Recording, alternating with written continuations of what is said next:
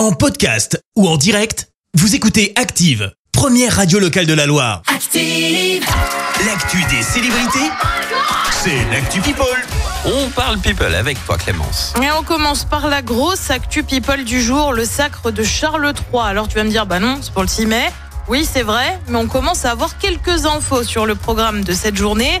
Outre le couronnement et la cérémonie religieuse, on devrait aussi avoir un concert au château de Windsor le lendemain avec des icônes de la musique, concert bien évidemment retransmis sur la BBC.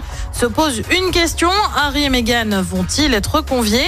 Après la série Netflix, la biographie du prince où il dézingue tout le monde, eh bien sache qu'il devrait être invité. Ah bon ? Et bah du coup on a hâte de voir ce que ça va donner le 6 mai. Okay. L'autre événement People du week-end, c'est un concert signé à Beyoncé. Bah oui, la chanteuse est revenue sur scène à Dubaï. Si globalement vous suivez des influenceurs, vous n'avez pas vraiment pu passer à côté. Concert devant 1500 personnes, marqué notamment par une chanson de Beyoncé avec sa fille Blue Ivy sur scène.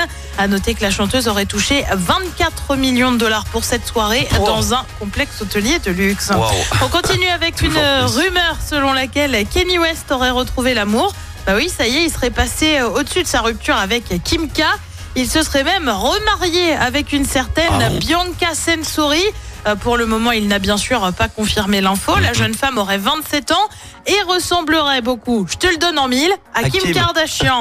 Et puis on termine justement avec Kim K, la star de télé-réalité, a donné 2 heures de cours à la Harvard Business School. J'arrive pas à croire que je vous dis ça. Et pourtant, elle a notamment parlé de sa marque de sous-vêtements Skims, marque fondée en 2019.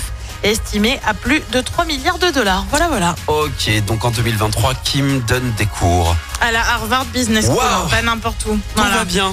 Je vais aller me recoucher, moi.